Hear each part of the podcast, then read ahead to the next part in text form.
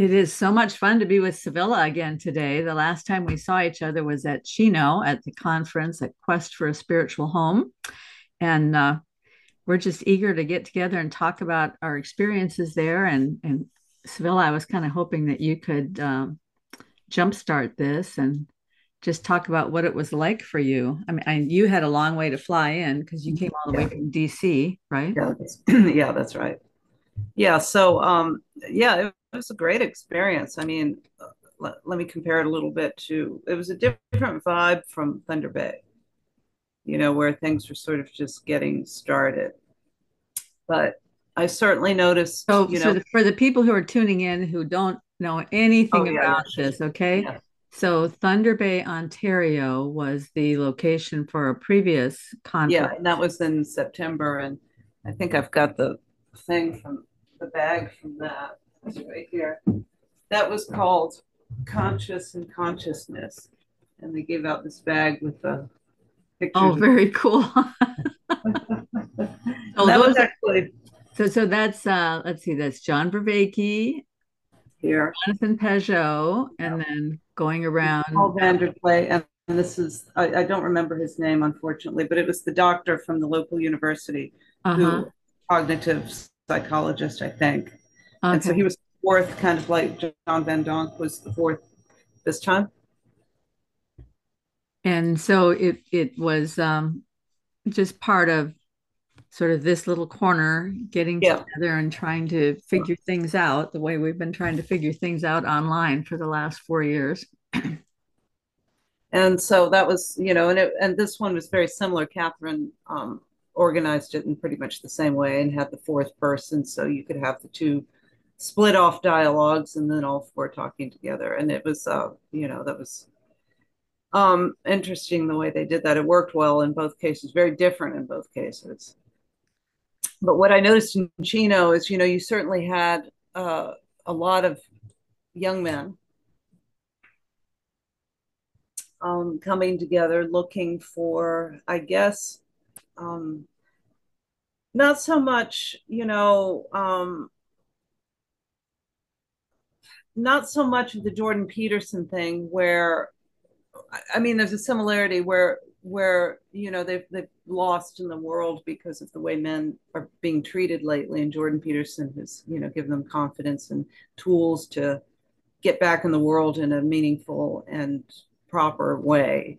So there was that to the extent that the whole spirituality aspect the whole um, and, and mostly these guys are christians. So a lot of young guys coming to christianity or have been christian and trying to figure it out you know what way they're going to go with it. Are they going to do the church of their youth? Are they going to move on to some other denomination? Are they going to go orthodox like a lot of these guys are doing?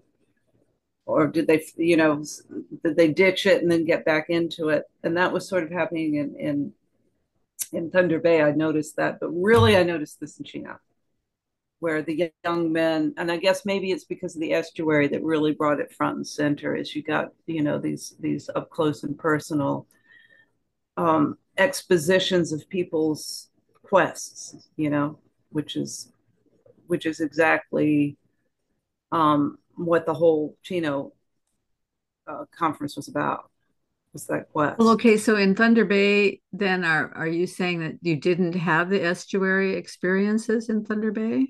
They did. They, it just wasn't emphasized the way it was here, where everyone did it. You could do it. Um, Paul offered it like as a sideline one night. But this, oh, okay. This one, it was really emphasized and everyone did it and everyone did it every day. Yeah, I was that trying was to remember. It seems to me yeah. we had like three sessions the 1st mm-hmm. day and then one session the last day. Well, I think we ended up. I mean, I, I think I had to miss one for some reason, but but um, yeah, there were yeah there was something like that. So that was the big difference, and so you really got to hear what what these guys, you know, mostly young men, were not not exclusively, obviously. You know, we were there, but um, and and actually, that's the other demographic I noticed is women our age.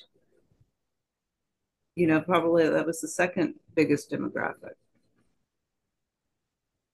Yeah, is that what, what is that? Why do you think that is? I mean, there were some young women there.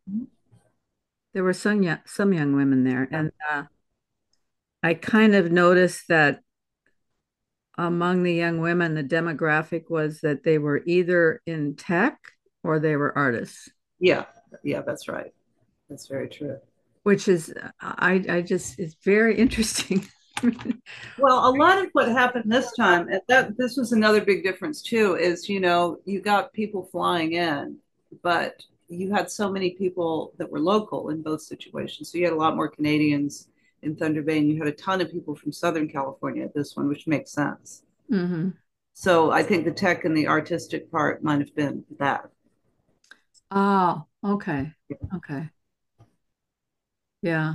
And then there were some couples. That was kind of surprising sure. to me because I it seems like what I hear from people, and and that's certainly my own experience too, that that it's usually only one member of a couple that is kind of into this thing, and the other yeah. one figure out yeah. why are you into this thing? What does this all mean? You know. So yeah, so so starting from the beginning when you got mm-hmm. there you said you did you notice right away that there was a different vibe? And what was the difference in the vibe? Well i mean the churches were very different for one. I mean you really like like in thunder bay it's sort of a humble church that sort of just got started. Um, and it was this this kind of one room church that was associated what what really stood out there was they had this fantastic coffee shop and that's how they did their you know that's what financed a lot of it i think. Mm-hmm. they were more focused on you know um, reaching out to the thunder is very economically uh, is not very successful economically and there are a lot of there are a lot of social services around and a lot of people you see around there you can tell are, are not you know are, are kind of down and out. Mm-hmm so that church really served that community whereas this church you know was really it was kind of fancy and i had never been to anything like that actually well it was sort of like a campus almost because mm-hmm. they had uh, yeah they had their main building and then they had some other buildings that were for like educational purposes and um preschool and maybe even yeah, maybe even like a community building or something yeah. like that. It was more like a campus. Yeah, that's right. And that's so that's the big the, that was an obvious big difference. Mm-hmm. Well, so I mean, I'm very familiar with churches like that because they're kind of all over the place. Mm-hmm. and um, there are fewer, maybe, of the kind of church that you're talking about in Thunder Bay, um, partly because Thunder Bay has its own vibe. Like you said, there, yeah, it's more of a uh, economically distressed area. Very, so, yeah. so really the churches awesome. there would naturally be more um, focused on that. Yeah. Although, you know, I'm sure that the church that we were at in Southern California would be pretty similar to the church that I'm at, which is uh, not anything like the size of that Chino campus, but um, very outward focused, doing mm-hmm. a lot of community services kind of things, but it's not as obvious because when you look at the church building, it's a little bit more substantial. Yeah.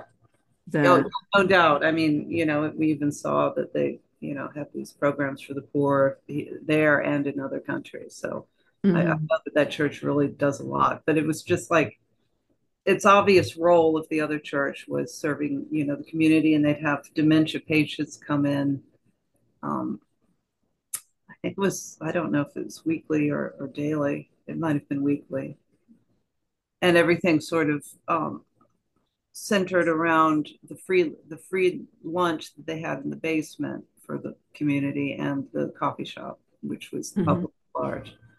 But this was really, you know, I mean, a totally different vibe church wise. Mm-hmm. And that was my first experience with a church like that. You know, I've been to the Episcopal Church, I've been to the uh, Catholic Church, and because of social work, I've been to the um, to the urban uh, Baptist churches. But I had never been to anything like that.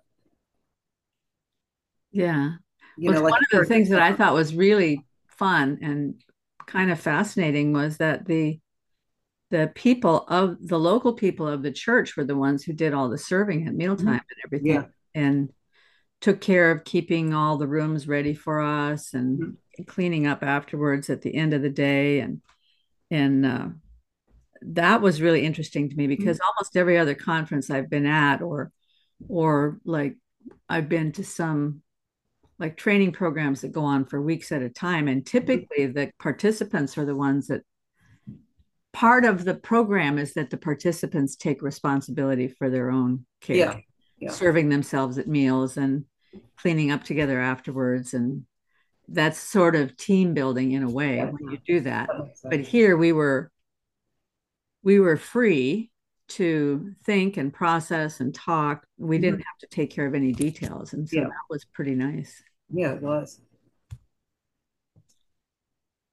And um, what else was, well, I, I guess what, what more about that situation? Well, I mean, I think these, like you really saw the, because this channel that's developed in between, maybe before Thunder Bay, but I'm not sure, you know, with, with, and you had a couple of, of the guys on your, um, on your I, I, you've had three of them lately. You had Chad, and you had Teo, and then you had a third fellow who I didn't get a chance to see that one. Ted. Ted, that's it. Yeah. And then Justin. Maybe Justin. Justin. hasn't published it. That's going to publish uh, in a yeah. couple of days. Yeah, but Justin's been getting involved too, so that's great. Yeah.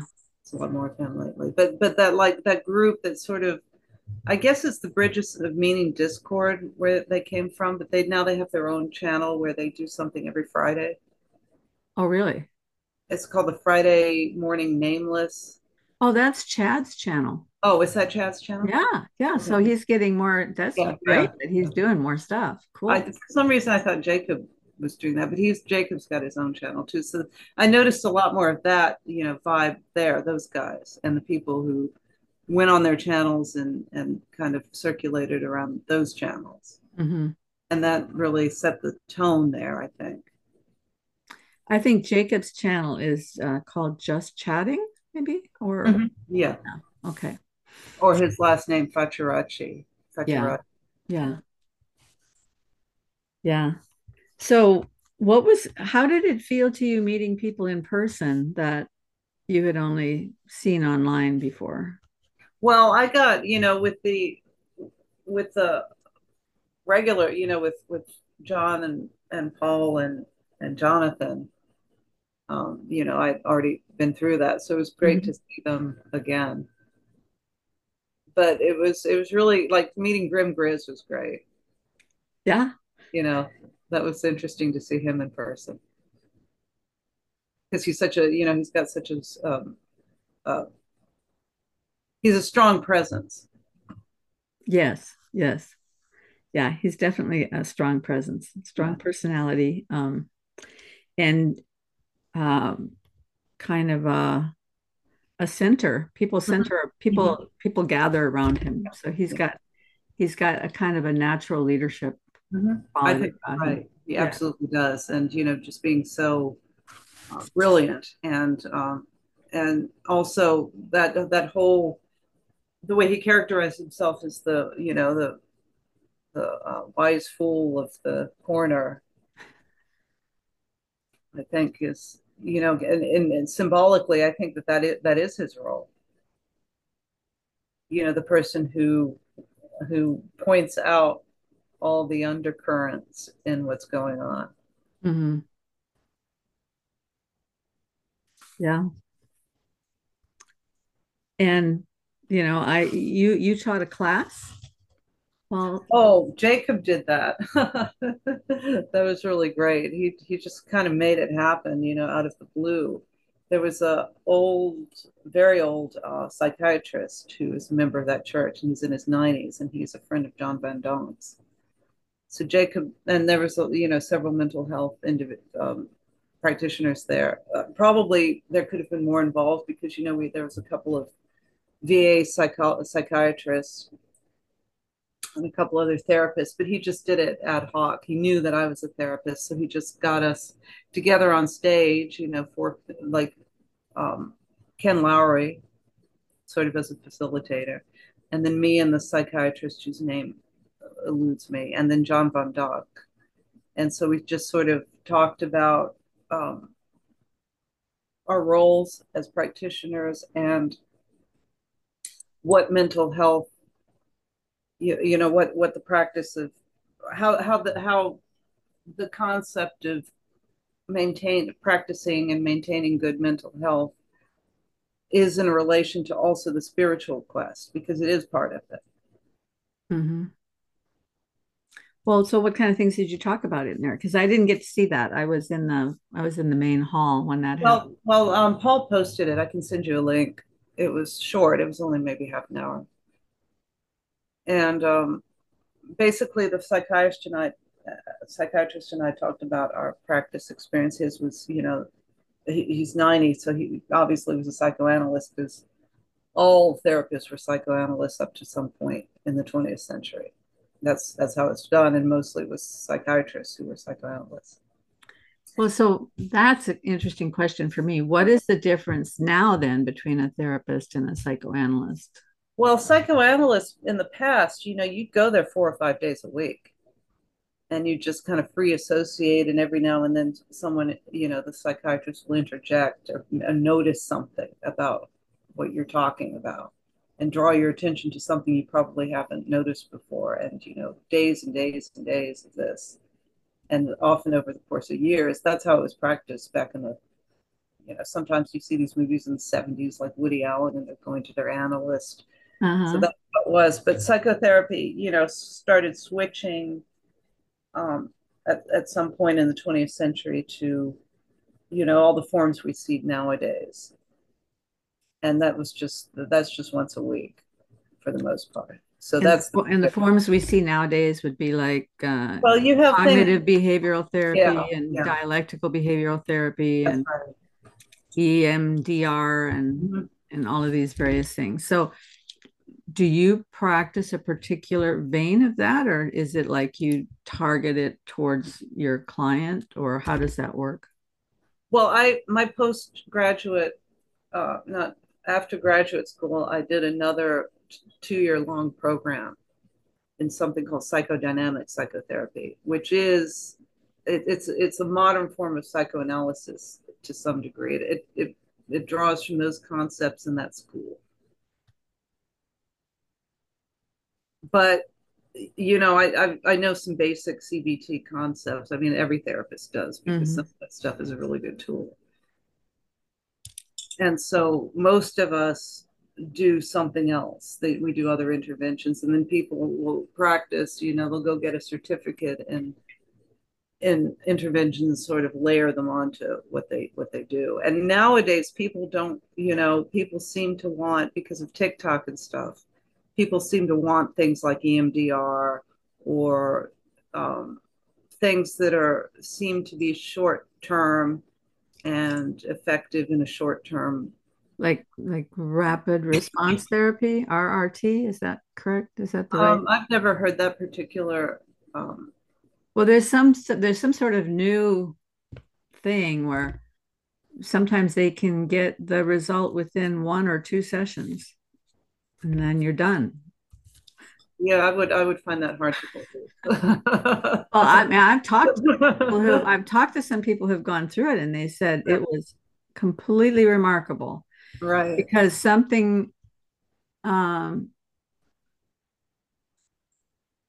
it's probably a a compression of the psychoanalytical thing where the person is talking and somehow the therapist is able to get them targeted in on whatever the significant yeah. thing was in their life that created this problem and then right. kind of open that up and um, yeah i mean I, have heard a couple of really remarkable stories from mm-hmm. people what did you hear can you share one of the stories um, yeah not without revealing too much about the person yeah can't can't do that but well, of course, but they had they had gone through many other different kinds of therapies, which could have had their impact. Sure. So, I mean, yeah. right. So they they might have been well prepared for this because maybe all the other therapies kind of helped them zone in on what the main problem was. So so maybe that allowed this uh-huh. rapid response therapist person to get at the main problem more yeah. swiftly. Um, I don't know what would happen if you just came in. Like, I mean, I remember the first time I ever talked to a therapist. I went in there and I was just like, I don't even know where to start. It's such a tangle. It's just all wound up like a big ball of spaghetti. And she just said, just start anywhere. That's my job. Yeah, right. right. Yeah. And and that was very like just put me at ease. Like, uh-huh. You know, like there's this there's this one snake, but it's tied in with all these other snakes. And, right. because life is complicated. But um but maybe most people after they've lived with this pile of snakes for 40 years they can kind of figure out what the central snake is yeah. and then you can talk to a therapist about that and if they can help you unlock how that first thing got started in you. It, it can make a lot of sense out of things so. Oh yeah. No that does make sense and that's a lot of what psychodynamic is about is getting to the root of the early patterns that are dragging mm-hmm. you down. So i mean i yeah if someone can if you can if someone can find the key you know the the main like you said the main snake that would be useful in a couple of sessions sure. Yeah well i remember you saying once that part of your work is to help people uh, develop a, a coherent worldview for themselves yeah. right yeah could you talk yeah. about that a little bit well i think that is what i talked about in the um in the in the little panel that we had is like people cannot differentiate from what they have absorbed from other people narratives that they've absorbed from other people and what society tells them and what they actually believe and feel and think. So it's getting a sense of who someone really is without all the you know the contaminating messages let's say. Mm-hmm. And allowing someone, you know, allowing people to, like people allowing themselves to have the freedom of their true selves versus being trapped by old narratives that other people have put on them, often the parents, and that um, that those narratives seem dangerous to drop until you realize you can drop them. Mm-hmm. Well, because you have to have some you have to have some frame, right? So, so yeah. maybe it is dangerous to drop a frame until you've worked out what your new frame is. Yeah, no, I think that's right. And move in the direction of your spontaneous expression versus, you know, what's been stifled or waylaid, mm-hmm. redirected by your upbringing, mm-hmm. or even later things that happen. Yeah, I mean that really makes sense to me because I I, like almost everybody else, I grew up in a dysfunctional home. and uh, maybe not like everybody else. I was just a fog, mm-hmm. really, until I was probably 30 years old. I mean, I was still I was still doing things, living life, and probably people watching from the outside thought, "Oh, that's a perfectly normal person." I mean, maybe they didn't. I don't know. but but in inside my own head i had no idea really who i was or you know i just sort of fell into things and then i would do it whatever it was i fell into and uh um yeah and so coming out of that fog and trying to figure out who you are is just yeah. it's um it's really it's very complicated it is complicated yeah and especially if you've got so many unconscious um, patterns that seem to be reality that you have not yet discerned aren't really you mm-hmm. Yeah and and i i mean i don't know does a does a person ever get completely out of that every once in a while i still have mm-hmm. thoughts like you know am i am I still living in a delusion? You know, a fantasy world? Uh, because most of the time I have this very coherent worldview. And, and one of the things I do recognize about myself is that, and I didn't come to this recognition until probably 10 years ago. So it's pretty scary. I'm 65 years old when this aha comes to me. Wait a minute. I'm not living according to the values that I say that I have. yeah. right that's like a that's like a terrifying like i'm talking about these i'm talking about my worldview and my values and everything i don't live those values really and uh, so coming to that recognition was a huge aha for me and i still you know there's still areas of my values that i'm not living out and and that's uh and then I sometimes wonder, is that a normal experience? Can can everybody can are there people who can 100% live out their values? Well, I think you'd have to be some kind of ascetic to do that. Oh, okay. You know? uh, because I think that you know maybe what you're talking about also is as you as you develop spiritually, since that's a big part of your life, the you, you know what you these values take on more. You you have a fuller understanding of what it means so yeah, may, well, that's true. That's really you true. Thinking you're living up to your values, but but your understanding of these values change. So maybe you are living up to these values at one point.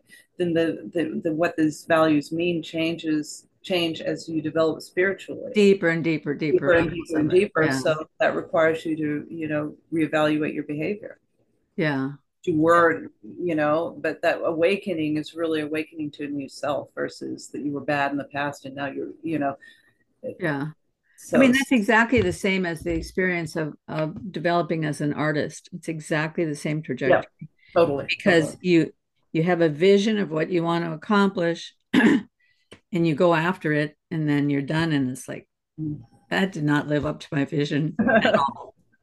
well, you know, what do I need in order to live up to that vision? Well, I need to develop this skill, this skill, this skill, this skill. So then I go out right. and I develop those skills and then I try again. Only now my vision has gone a little further on. Now I try that vision and whoops, I'm not there yet. so I have to go develop this skill and this skill and this, you know, and uh, yeah, it's exactly the same. That's mm-hmm. exactly the same paradigm. Thank you. That clears things up. See, you fixed me.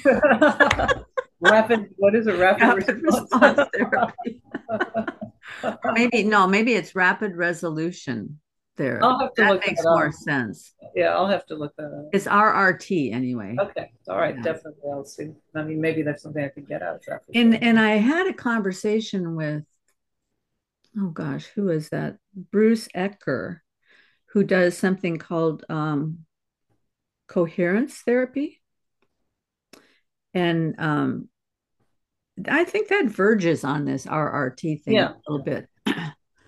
so um, that was a very interesting conversation with him. Some of some of my viewers had pointed him out to me. What's when did you do that one? Maybe two months ago. Oh, okay. Bruce Ecker. Some kind of coherent. I can't remember the first word, but it's coherence therapy, and it's something he actually developed. Oh, sure. Yeah. And um, he's you know he's written the book about it and he's got a whole organization and everything well that that is the you know that is the case a lot of people develop develop modalities so that's what they mean when they say modality yeah yeah and there you know there's many of them all over the place now and um and some of them are great so when you hear jordan peterson talking about what he did when he was a clinical when he was a clinician. Uh-huh. How would you characterize his approach? Well, I think he was trained in psychoanalysis. Uh, psychoanalysis. He has an interest in Jung, and I think that he uh-huh. he pursued that on his own. But he also does CBT. I mean, like at the basis of a lot of the stuff he talks about is exposure therapy. Mm-hmm. Is that the is that the root of CBT? Is exposure therapy? That's an, that's an element. That's something that would fall under that umbrella and exposure therapy is when you determine what it is that you're afraid of and then you you move time little yeah. bits towards it in order That's to right. develop your courage yeah with a voluntary approach i mean you have to want to do it because mm-hmm. if yeah. you you know your therapist makes you do it then that can make it worse yeah well and i mean that's i mean that's probably where so many of the problems start with parenting because parent doesn't understand how important the voluntary side is in any sort of learning i mean you you yeah. think you're helping by by you know promoting or pushing certain things, but really without the voluntary aspect, then then there's no there's no freedom there. There's no learning. So no, yeah. then you then the kids just doing it to please their parents. Yeah, yeah. Oh, the other thing about Jordan Peterson, I forgot, and I mentioned this during the panel. one person and one one thing that made me really relate to him is I was uh, is Carl Rogers. Mm-hmm. are you familiar with his approach? Well, I only from what I've heard from Jordan Peterson, unconditional positive regard. Yeah. And and that and that's that's like um, mirroring back to it's like um, you as they speak you you repeat back to them in a way what they're saying to the point that they that you are saying back to them exactly what they they are trying to convey to you. And that might you know that takes some adjusting because you can think that you think that you know what they're saying. But when you when you summarize it back to them it may be totally wrong. So the therapy and carl rogers is getting that right you know getting like and helping them on you know and and by doing this helping them develop into someone who um, feels thinks and act in the same way that it that it lines up in congruence you know that, yeah i mean i can totally get that i mean okay so pop culture like marriage stuff which i've uh-huh. gone through some we, we've gone through some in the past they call that they typify that as drive through communication mm-hmm. so like you're going to mcdonald's and you say i want i want a burger no pickles and uh and then I want a protein burger, lettuce wrapped, and then I want a soda and a coffee, black. No, no, make that with cream. And then they come back and they say, "You want a, you want a protein wrap with no pickles? No, I want a, I want a regular burger with no pickles and a protein wrap with, you know." So you, so you get that right then, right? So they call that drive-through communication. well, it makes sense. I think yeah. based on that.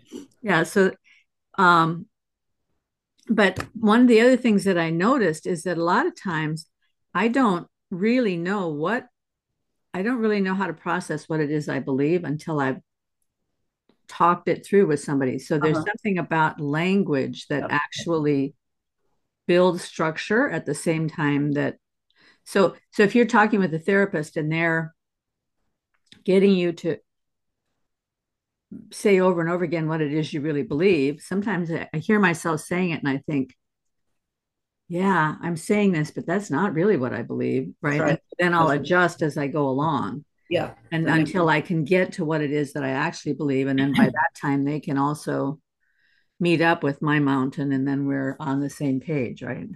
That makes a lot of sense. I mean, is that kind of the thing that you're talking about with Carl Rogers? Yeah. Yeah. I mean, I think that's certainly. Uh, another way of, of yeah i mean like like you were talking about the congruence you're helping them um, know themselves like their beliefs. And like mm-hmm. you're saying in the process of doing this therapy where the ther- what the therapist is trying to understand what you're saying is trying to really get you you are also trying to get yourself because you're trying to convey your true self to the therapist. Yeah. and, and then that you know attempt to convey yourself you're adjusting like you said until you get what feels right. And then when everything is congruent that's that's where that's where um, that's where they're trying to get to. Mm-hmm. Type of therapy is trying to get to. And you do it with the you know within the safe space of of unconditional positive regard. You're not trying to you know you're trying to let the person just be who they are. Because a lot of times kids you know when they're little kids they're not allowed to be angry and they're not allowed to be who they really are because it's inconvenient to the parent. Well, it that's part of it is inconvenient, especially if you have to get somewhere. Mm-hmm. especially if it's something that the kid has to get to because of some. Well, but you know, if they that. don't get there, they're not going to end up at Yale or whatever, right? well, no, and I mean some of that stuff, not not so much the logistical stuff or you know how to behave in society in some kind of way, so you're not just running around as like a hellion, which some kids are but but like you know that your anger isn't isn't valid you don't you shouldn't be angry about this you shouldn't be upset about that. Yeah, yeah. You know, just suppress these emotions because they're not convenient to me because I, I don't want to see them. Oh yeah, I mean that. I mean that kind of that kind of thing. I I to, I can totally see that. I can see that back in my own parenting. Mm-hmm. That um because there again, I mean, it's like when Jordan Peterson talks about cleaning your room. Uh-huh. There's this pile of papers over in the corner that you haven't gone through and put away yeah, yeah, because yeah. it's a pile of snakes. Yeah. and so there are just things that are inconvenient to look at at the moment that cause people to make well i mean for i'll speak for myself that can cause me to make decisions in the moment that are damaging not only to myself but to other people and and then you look back on it later and you're like i just can't believe i did that you know? But but that's also part of the problem. Why am i saying i can't believe i did that? That if if i wasn't um if i wasn't capable of if that wasn't a um if i was capable of never doing anything like that then i would be perfect, right? And I'm not perfect, obviously. So, so obviously, I've done all kinds of things that um, not only have not exposed my own snakes, but have created snakes for other people.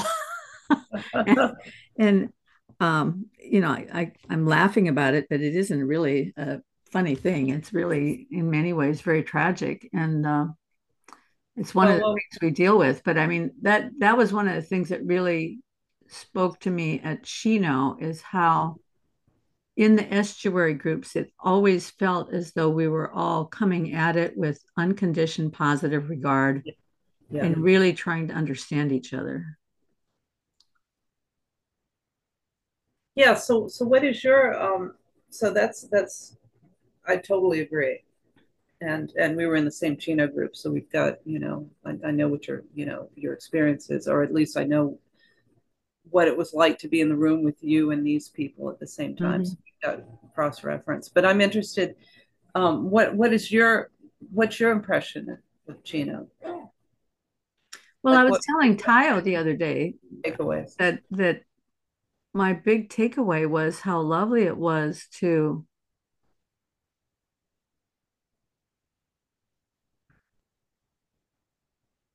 I guess what it is is that we all have the same foundation because we've all been following the same thread yeah. for a year or two years or four years, yeah. however long we've been, however long we've been working on whatever it is that we're doing in this little corner. so we all have the same foundation. Mm-hmm. It's not that it would be impossible for a new person coming in because a new person could come in and like even talking to Tayo, he he only got into this a couple of years ago, and he caught up pretty fast because he was willing to listen to three or four hundred hours of, of video, right?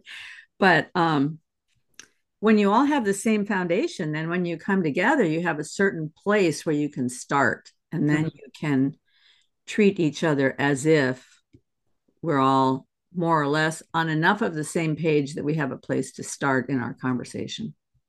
Yeah, that's really true.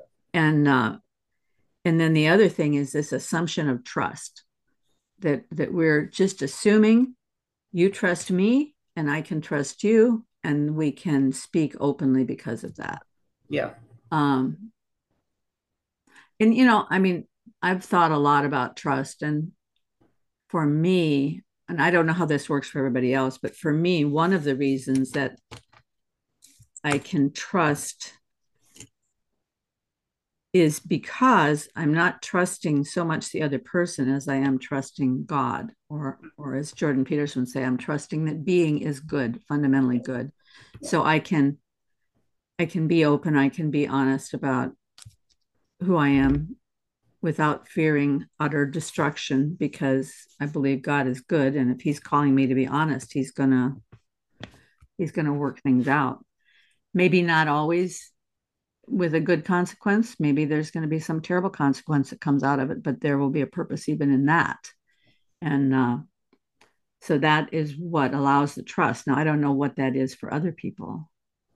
but it did seem like the the trust you're talking about, you know, and and the higher purpose that we were all that was guiding us. Really, it, it really it, it seemed to resonate there. I mean, that's not very unusual to be in a situation like that. Mm-hmm. You know, where people aren't where there just isn't any negativity really. I mean, if there's negativity, it's about people saying, I had this painful experience. Mm-hmm but there's nothing like complaining about you know you go to conferences that aren't like this that are for some other thing some commercial venture some professional venture and people will be complaining and they'll be talking about other people and they'll and they'll be talking about the leadership and there'll be all sorts of things like that mm-hmm. and there was none of that there yeah i know I know. Isn't it lovely? Yes. when can we do it again? no. yeah. And you know, you didn't see people on their phones nonstop. I mean, they using their phones to look things up or, you know, or show you share videos or take photos, but you didn't. You just didn't see what you see in the everyday world. You know what I mean? Well, and there were many people who had made a commitment to completely get off of social media so that they would have more time to do their life. Yeah. because once they've come to a place where they feel like they have responsibilities in life and they want to carry out those responsibilities. Um, I mean, I just met some lovely people. There was one guy I met, I hope I get a chance to talk to, but but he's very busy obviously because he has a very responsible life Mm-hmm. But he and his wife um, were at one time missionaries. Well, missionaries are loose word. I'm not exactly sure what their category yeah. would have been, but they were working with abused women in Nepal. That's right. Yeah. Uh, right. And and then he he really believed that part of what they should be doing is building a family by adopting children who are um, maybe in the social work system or something where where they they desperately need a family and so they specifically moved to Canada so that they could adopt um, abandoned children. It's very it's it's easier to adopt children, I guess, in Canada, or maybe maybe Canada provides some financial incentive for adoption not incentive, but makes it less expensive. Like in yeah. the in the states, adopting a child can cost way more than having sure, a baby in the hospital. So they subsidize the adoption. Of- Canada subsidizes to some extent the adoption, and so they've already adopted four children. They were working on number five, and and they uh, they they do little videos once in a while when they get a new child, and then it oh, just nice. shows the family. And yeah. I mean it, it it's just lovely. And part what was so cool was because they're very, very busy with all these children and with their work and everything. So they split their their work. He does um, he does window washing as a job so that he can work in the summer and the fall. Or maybe it's the yeah, the summer and the fall. And then she has a different kind of business that she can do in the winter and the spring. Oh, I see. Yeah. So so they can take turns parenting six yeah. months at a time so while the other one is there. earning yeah. the money for them. Yeah. And I thought this is such a creative way to build a life, right? Oh, yeah. And uh, so that they can serve in the way that they feel they're called to serve. But then that makes you very busy. So you don't have time for social media, right? because you're you're actually trying to help raise up people to to be new people in our world that are loved and cared for. And um, yeah, I met lots of lovely people like that. And yeah, I remember him. I don't remember his name, but I was really impressed by that. Yeah.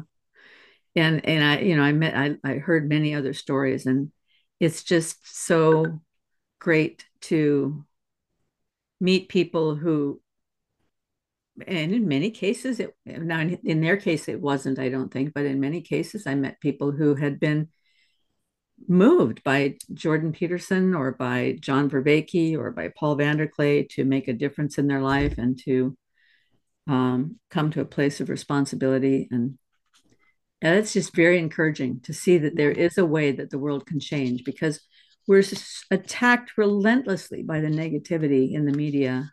Isn't it unbelievable? Yeah. Where you just feel like the world is, how can this ever? It's so hopeless. How can this ever yeah, change? That's so the hopeless. message that they're giving us all the time. it's and, and at Chino, you see all these people who are making a life and uh, confronting voluntarily the snakes in their life and um, confronting voluntarily their fears and working in whatever way they personally can to improve their own life and improve the lives of their family members and then moving outward you know it's the whole mm-hmm. picture um, you start at ground zero and work on that i uh, i'm still looking at this pile of snakes in my office it's so easy to find excuses and say, well, you know, because I'm busy, I don't have time yeah. to tackle that pile of snakes. But really, it's just a pile of snakes. Yep. Yeah, that's like um, one of the biggest problems most people have is getting that motivation to do these things we should do to clean up our room. Well, I mean, I just have to be honest here.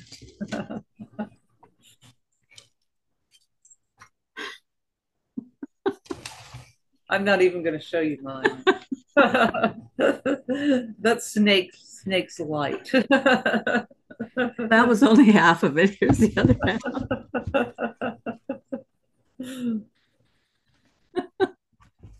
Yeah, there's some just snakes everywhere. There's an undercurrent of organization.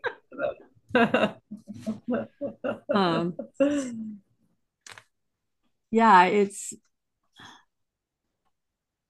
well, one of the other things I've noticed happening recently, and this this gives me real hope, and I don't know, I have no idea if this goes back to Jordan Peterson or if there's just a current in the air now that things are possible. Mm-hmm. But um, one of the guys I love listening to online is a, a, guy by the name of John Ortberg. He's written many books. Mm-hmm he has a YouTube channel now called Become New. Mm-hmm. And he just every day he does a 10 or 15 minute thing. And uh, sometimes he might go through a book, like he went through a book by Dallas Willard and talked about it little by little every day. Uh-huh.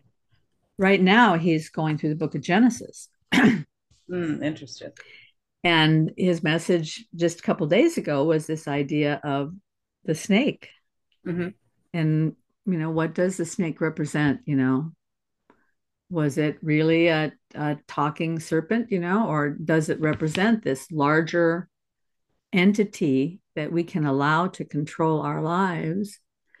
And what is the snake that you're allowing to control you today?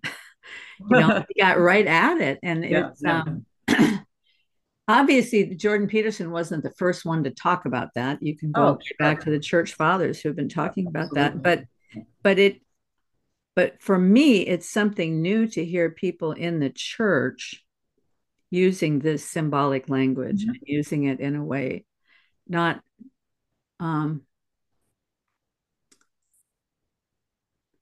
I, I mean I've heard this before when when pastors are trying to bring up an application from a passage. Mm-hmm. It was just different in the way he approached it. It just yeah. felt much more like what we talk about in our sure. corner. Yeah, more and more then, the approach, right? And or, then or, the message at church on Sunday was one of the young pastors, and he was talking about Noah's Ark. Mm-hmm. And the way he taught that was I would say pretty close to what Jordan Peterson was doing when he talked about Noah's Ark. And so, I mean, he was still coming at it from a biblical perspective, um, not a psychological perspective, but but he used a lot of the same kind of symbolic ideas. And, and so to hear that coming from the pulpit, mm-hmm was just very encouraging to think, yeah. yeah, so people are trying to find another way to reach this generation yeah. that's not watering it down and making right. it um, something easy to absorb, but that's making you dig a little bit deeper. Yeah, that was very encouraging. It was quite a message because you can um because you have to sort of have you you can't have something so abstract or something so um, something you can't really get a hold of. And I think that, you know, for me, I think that you know how Jonathan Pageau says, yes, these stories are real, but they're real in a meta kind of way.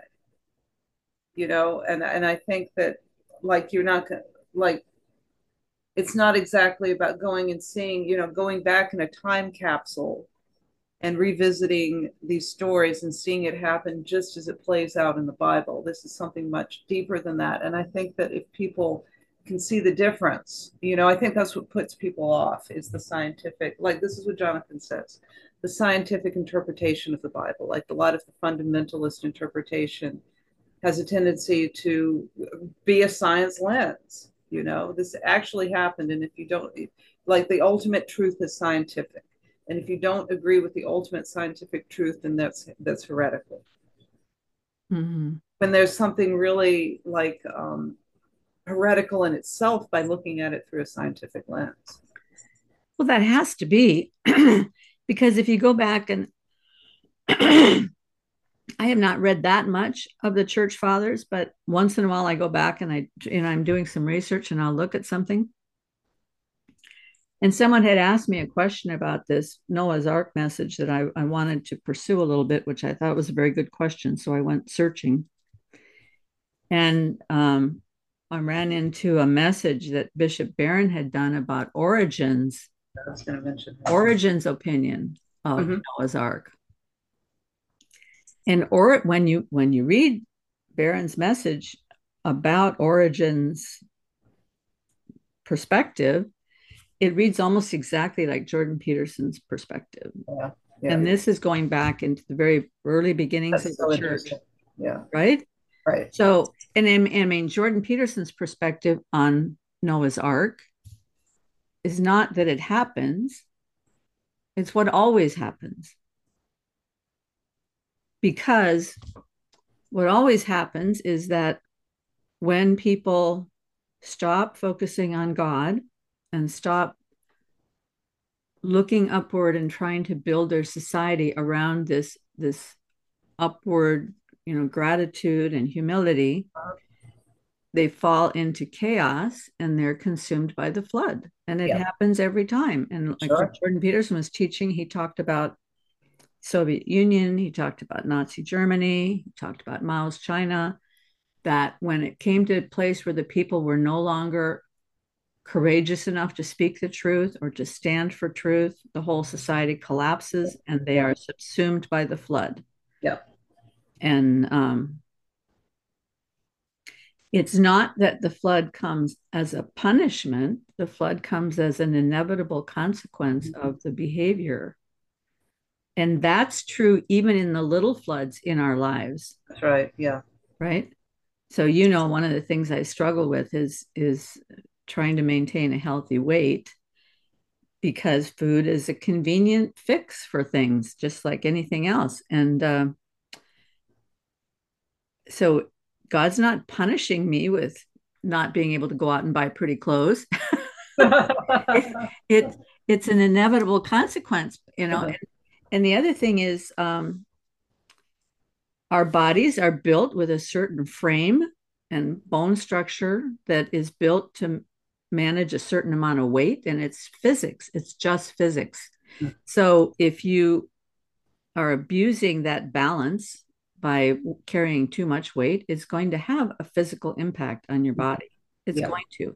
It's not like somebody is punishing you with having you know bad hips or something it's you've been carrying too much weight on your bones therefore you know and I, and I just think there's so much of life that's like that that there there just is a reality. And when we try to make reality in our own image, there's going to be consequences. Yeah. It's not a hammer coming down on you. It's no, you're right. the way it is. Yeah, you you have to be in harmony with the natural order of things, otherwise things are going to fall apart. Yeah. And, and I think that something like, you know, to go into weight and food and all that stuff, I mean, on a, on a, on a, you know, ma- on a macro scale, you've got a system that is much more interested, that is not interested in nourishing its public. Mm-hmm. Learned how to add vitamins to food so you don't have vitamin deficiency. And you can take those vitamins, those artificial vitamins, and put them in all these horrible corn based products that is the sum total, you know, that's like probably 40% of the food produced is, is, is corn based, you know, genetically modified. And it's like these, these highly profitable products. And so, and then you see the health of the population begin to fall apart because of that. And then so they, they fix that with more products, pharmaceutical products, and you mm-hmm. see a giant mess. Yeah, I mean it's a giant market for sure. yeah, but when, when it comes to like our our actual um, biological relationship with the origin of our, you know, of who we are with the earth, there's all this stuff in between that now. Mm-hmm. Us going and hunter, you know, being hunter gatherers, I suppose, would, would be the earliest example of that. To now, where you've got all these layers of product in between the earth and you. Mm-hmm. Yeah. And so there's this up here is just going to have so many side effects that constantly have to be fixed with something else that's going to have a side effect rather than that, you know, the natural relationship that we once had. Well, but I, I can speak as one with authority that even when, and, and I do generally try to eat as close to the earth as I can. Um, you know, I don't I don't shop the the inner section of the store. I only shop around the perimeter, which is oh, yeah, fresh yeah. vegetables, yeah, uh, you know, right, and the um the organic meat and you know no hormones. And you know i try as much as possible to get natural foods and eat those natural foods. Guess what even when you're eating the right stuff you can still abuse your body by eating too much of the right stuff because you can i mean i can always convince myself well you know this little bit won't hurt or, you know, uh-huh. a little extra ounce of meat there you know whatever or i don't need to weigh that because yeah. i know how much this is and so I, I just I, I'm using this as an example, not not to just point at my own stuff, but I'm saying uh, no, this kind of thing can happen in any part of life mm-hmm. where where um it's possible to make excuses about everything. Yeah. Well, I heard this great line the other day. One of the, there's a couple of people that I talked to offline that I that we never record because they don't like to record. But he made this statement that um, philosophy is a marketplace for excuses. that was so good really because it's true. If you want to live a world of excuses instead of a world of responsibility, you just go find the right philosopher or right. pick yeah. here and there from different philosophers that will support oh, yeah. your position, right? So, um, because I am a sinner, you know, Lord Jesus Christ, Son of God, have mercy on me, a sinner. Yeah. And and it permeates every single layer. And and that again, that the word sinner doesn't mean what people think it means. Yeah. You know, um it's that it means is missing the mark, just yeah. missing the mark. And when when we continually miss the mark, we're getting closer and closer to the place that the whole society is covered by the flood. Yeah, yeah, totally. Yeah, more and more out of, out of harmony, more following the wrong. You know, that's what Jonathan would say, following the wrong. You know, like like follow, like what it's at the top of the hierarchy in that case is not the right top. Mm-hmm. It's not yeah, the right, not, not the right spirit. Yep. Um, so I don't know if you saw that tweet that Matthew Pageau put out today about the story about the king with the mirror. No, I haven't looked at Twitter today, but tell me. Um, I'll see if I can copy paste it maybe into the. Okay.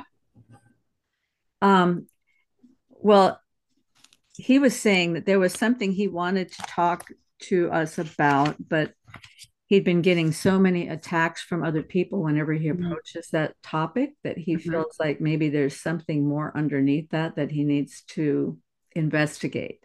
That's interesting. And so b- before he's going to come out publicly with his thoughts, he wants to spend some more time in reflection and contemplation. this is his King David project, right? Well, I don't know, but in this particular tweet, he made that statement that I just said, and then he posted a story about a king, Uh-huh. um, an evil king, an inverted king, who took all his wealth and turned it into the most highly polished gold mirror that he could create. And then that mirror was used as a way to capture everybody Right. So there's no way to defeat the king because every time people would come into his presence, they'd see their reflection in the mirror and they'd get so captivated by their reflection in the mirror. Or they would be so afraid that the mirror would expose their hidden desires Uh-huh. that they would give in to the king. Uh-huh. And then the question at the end is if if you reveal your light and then your light is captured by the mirror. If you don't reveal your light, then you are captured by the mirror. Then how can how can you overcome such a king? So you know, it's it's a it's a riddle. It's yeah. a, it's a story, and I'm sure he's it's probably like a Zen koan. He's probably Yeah. trying to get us thinking about what that means. Let me read that last line because I found it here. How can the fallen king be defeated? When you withhold your light, you cannot use it. But when you reveal it, the mirror steals it. Yeah, yeah, there you go. I didn't have it quite right. When you withhold your light, you cannot use it. So if you, if your light is covered with a bushel basket, it's useless. Uh-huh. But if you reveal your light and the mirror steals it,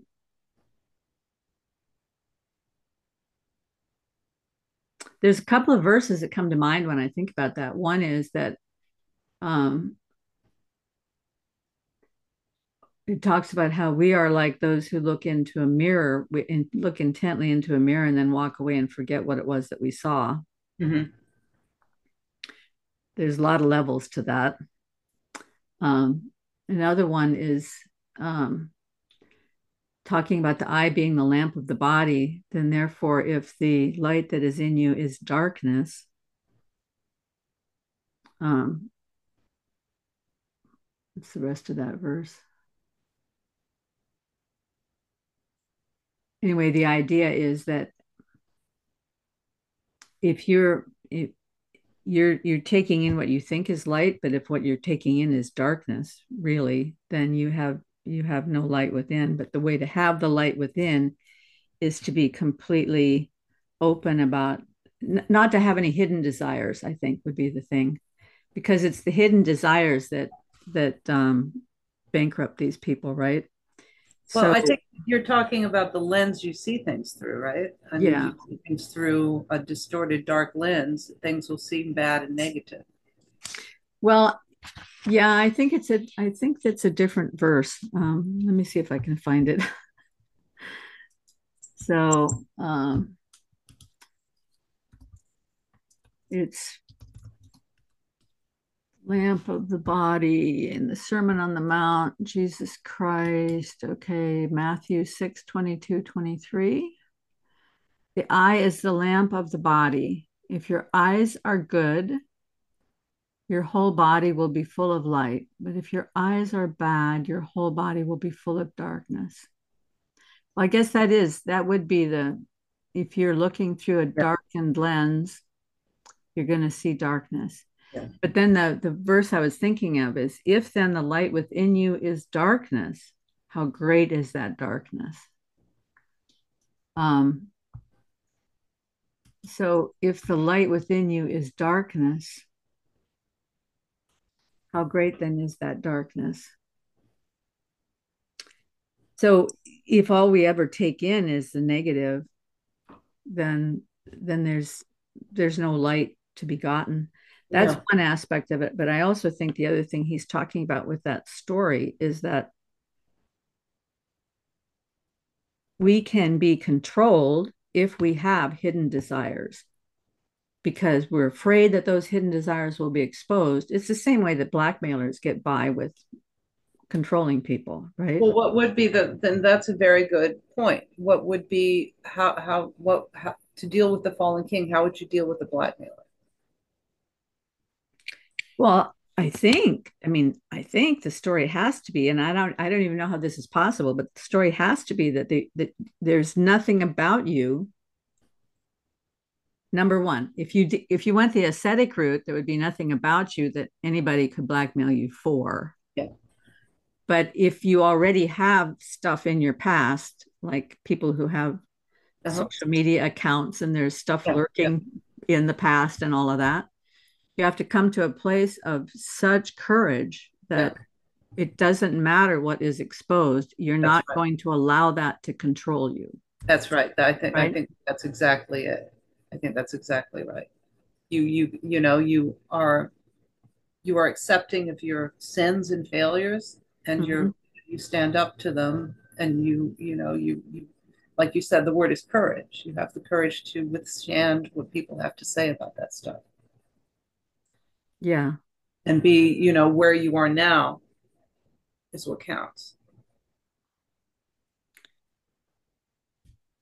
And even if where we are now is not perfect, we still, I mean, at some point, I think this trust thing has to come into it. This right.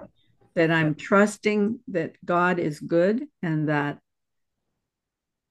no matter what comes of this, I have to be, I mean, the modern word is transparent and so maybe yeah. that's well that's uh, truthful maybe that's too much of a cliche but but it but there is something about it. If you're transparent the, mir- the mirror can't capture you.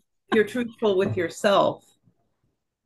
Yes. if you understand and even if you know you've done bad things in the past the mirror is going to capture you. You you know you take responsibility for your past and you resolve and that's what forgiveness is about right? Right. you resolve to be to learn from this and be better in the future. You know, there's a whole lot of ways of putting this, but mm-hmm.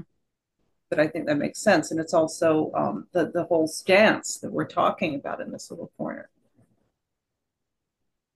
That was very important for you at Chino was to try to determine the stance. Could yeah. you talk about that a little bit? Well, I think the stance is kind of what you're talking about. You know, it's like having the light. It's it's opening your eyes so that the light comes in. It's to be it's it's it's unintent you know it's it's um unconditional positive regard. It's the vibe that was at chino. It's like being in the room with people and trusting them. And trusting you know and the trusting that following your conscience and following God, let's say, will lead you in the right direction versus believing what you're told. Mm-hmm.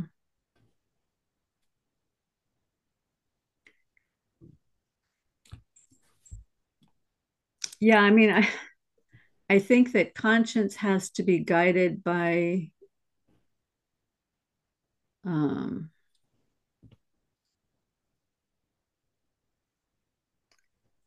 it is perfectly possible for a person to have a conscience that's not guided by truth. Totally. I think that's right. Right. So, you, so, so I mean, this is where I think the word comes in yeah. because the yeah. because we have the word and what's what many people often do is they take one little passage of scripture and then they make that their centerpiece but you cannot take any part of the scripture out of the context of the whole. So when you do that without recognizing how it fits into the whole and all the other things that are said that are adjacent to that, mm-hmm. then you can easily get misled and you can get a conscience that gets twisted. I mean, you were talking about children who are pushed into doing things because of the fears of the parents, then that creates in the child a conscience that it can be um, overly self-critical and and damaging. Yeah. Right? And so then that's still a conscience but it's going to lead you in the wrong direction.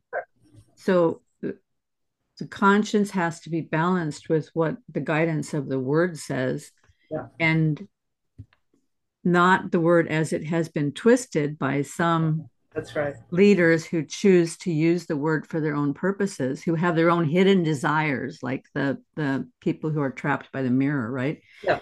But it has to be people who have a desire to understand the whole word and be honest about it and ask honest questions and really understand you know to see the word as fundamentally good and trustworthy and then yeah i mean I, these things are complicated yeah. it would be so nice to be able to simplify like, it down you know and make it easy to but it but it's also like you said having the courage to accept what the mirror what the mirror reflects back to you mm-hmm. and to commit to fixing that or not or going forward to not allow that to continue mm-hmm. whatever way that is i mean if you learn that your parents you know that, that you've got some old patterns that your parents have put on you and and if you feel like it's dangerous to let those patterns go you kind of have to work on like you said getting a better framework so where you can let those patterns go. So it's really a lot of it's about not allowing you know a lot of it is about letting your ego go like you said humility. Mm-hmm. and the stance is one of letting your ego go when it needs to. Yeah yeah. Because you're not going to make these changes if they're they're damaging to your ego. If you can't stand seeing what's reflected back to you in the mirror then you're not going to make the changes. Yeah. Yeah. And I, I mean, I don't know how it is for other people, but for me, I usually sleep pretty well. And even when I wake up in the middle of the night, I can get back to sleep. But when on the nights when I can't get back to sleep, it's because some regret has been brought back into my memory of mm-hmm. something from the past that I've done that I know very well has damaged people. And uh, and then it's so easy to get trapped in that and feel like I can't fix that mm-hmm. because it happened mm-hmm. and and it's past and um but then ultimately the only way that I can handle that is to come back to the place of remembering yeah, I can't fix that. I'm not God, but there is one who is, and he can. And yeah. um, he loves that person even more than I do. Mm-hmm. And he is um, willing and able not only to restore the years that the locusts have eaten, but to make something beautiful out of that mm-hmm. for his greater purpose, whatever that is, you know. Um, There's this old song we used to sing something beautiful, something good. All my confusion, he understood. Um,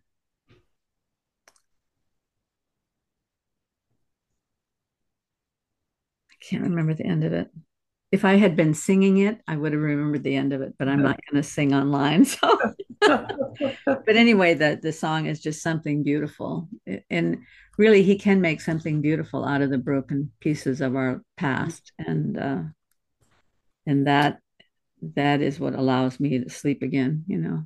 I think that's right. You yeah. you take responsibility but you forgive yourself because he forgives you yeah i mean well what other path is there to get forward you know i mean I, if you get trapped in those regrets of the past then maybe that's what the mirror is i think so and and right? also yeah, I think that's right. And also, um, then that you're also like to dwell on the bad things you did is also giving into your ego. Yes, yes, it's giving saying, too much oh, power to your too much power to um, your um, and this is really it's it's it's kind of a catch 22 it's giving too much power to your regret. Mm-hmm. you know it's like there's almost a self-indulgence to regret that doesn't allow you to go forward and do good in the world. Mm-hmm. because you're feeling so- sorry for yourself that you did this bad thing. Yeah yeah that reminds me of this. One time I I was really struggling with something with a it was probably some attitude I was having that I was struggling with and knowing that I was in the wrong place. And I called up one of the women in my small group who was more mature than I was. And and I was just you know kind of crying and saying I I know I should be better. And she said, Who do you think you are to think that you should be better? said, You're just like the rest of us. That's funny. yeah. Um, that's, that's if I always knew the right thing to do, then I would be saying that I'm God. And yeah. and you know, I'm not. Now, that's not to excuse having making mistakes or having wrong attitudes or whatever. Um, but sometimes even when I believe I'm doing the absolute right thing. And I'm, I, you know, this is what I feel I'm called to do. And I really believe I'm doing the right thing. And it turns out to have this destructive impact. Yeah. What do I do with that? You know? So, so either I'm God and I have all the answers, or I'm not and I don't. And I know which one I'm going to fall yeah. into, right? I am not right. and I don't. But I know the one who does, and I can trust him so that all I can do is try to do the right thing. And if I do the wrong thing, then I have to trust that somehow he has a way out of that for me. Yeah. Right. And that you learn from that. Yes. That's yeah. that's that's the way out for you. Yeah. Well, I didn't mean to use up your therapy time with my own issues, but but it's nice to get your wisdom on this stuff. And well, it's really nice to talk to you and catch up. Yeah. So what do you do you have plans for the summer? Um, do I have plans for summer? Not really. Do you're going to Hawaii? We are going to Hawaii as a family uh, next week, and really looking forward to that. Good. Um, just have relaxing time together. You know, my husband works long hours, oh, days, and uh, and it's fun to watch him relax. Although usually it takes him almost the whole week of the vacation to get relaxed. Do you think he'll stay away from his, his work? Um, most of the time he does, although Good. he doesn't like to see things fall apart. Yeah fall through the cracks. And so if he sees uh-huh. things starting to fall apart, he'll jump in a little bit and say, you know, hey, remember that uh-huh. thing over there. yeah. So, you know, I mean, I've gotten used to it. There, part of living in Silicon Valley is that I think you have to learn to balance your life. So, because because they're they're communicating with people from all over the planet all the mm-hmm. time. Yeah. If he's talking to India or Europe or China or um, Australia or Israel, it's all different time zones. Mm-hmm. So occasionally he'll have to take a call at 5:30 a.m. Occasionally he'll have to take a call at 8:30 at night.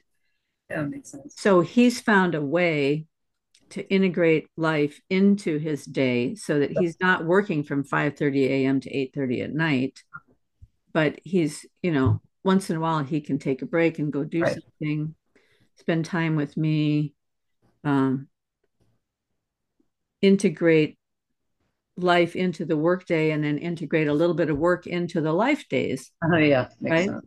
yeah and um, and it works for us and it's it's not been a burden but it does allow him to excel in what he does and i like to see that right? For sure. Yeah so it's all good.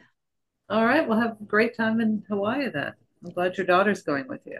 Yeah and uh and so let's catch I, I hope you have a summer in in DC that's not too hot. My recollection of DC in the summer is pretty grueling. Yeah, it can be bad. Right now I'm in Maryland, but I'll be in DC in a couple of weeks. Okay. yeah, which but the the weather's the same. So yeah, no, no big plans. So maybe go to the beach at the end of the summer. So what are you doing with your channel these days? Not much. Not because you're done with Pirsig. You're just no, I just um I'm I'm just I put stuff on. I talked about the stance a little bit, so I put a few videos on. Mm-hmm. But um no, I'm not done talking about Pirsig. He's he's always part of the mix. I noticed you tweeted out something yesterday. Oh yeah, yeah. I was reading. I was rereading Pirsig, which I tend to do. Uh huh. And then, you know, if it's an electronic book, which it was, I can cut and paste. So I have to do that. And what you put out there was that that that everybody is always striving towards quality. Yeah. Or there's a natural desire to strive yeah. towards quality. Yeah. And so I made this, I made the comment, I said, unless you're one of the powers that be in the silo. Did you know what I was talking about? Um, and, and, um, like the, like the people who are sort of in control.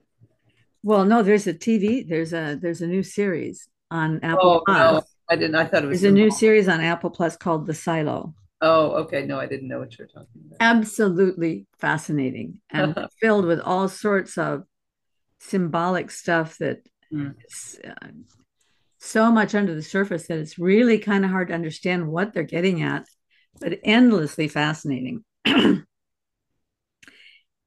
the leaders of the silo really don't want people to excel, mm-hmm. Which um when you when you look at that you, you have to think what on earth could be their motivation for not wanting I mean, it becomes very obvious when you watch people who are trying to prevent advancements and prevent progress. What could be the motivation for that? You know, if there's a natural desire to strive for quality, then then when that natural desire is allowed to flourish in individuals, then the quality rises to the surface and you keep getting more and more quality, right? Isn't that the way it should work? Is that what Pirsig is talking about? Um, I it's it's like we'd have to do another in a way. In, in a, way. way. okay. so anyway, I think that there again, this whole voluntary thing is what comes into yeah. play, and yeah. so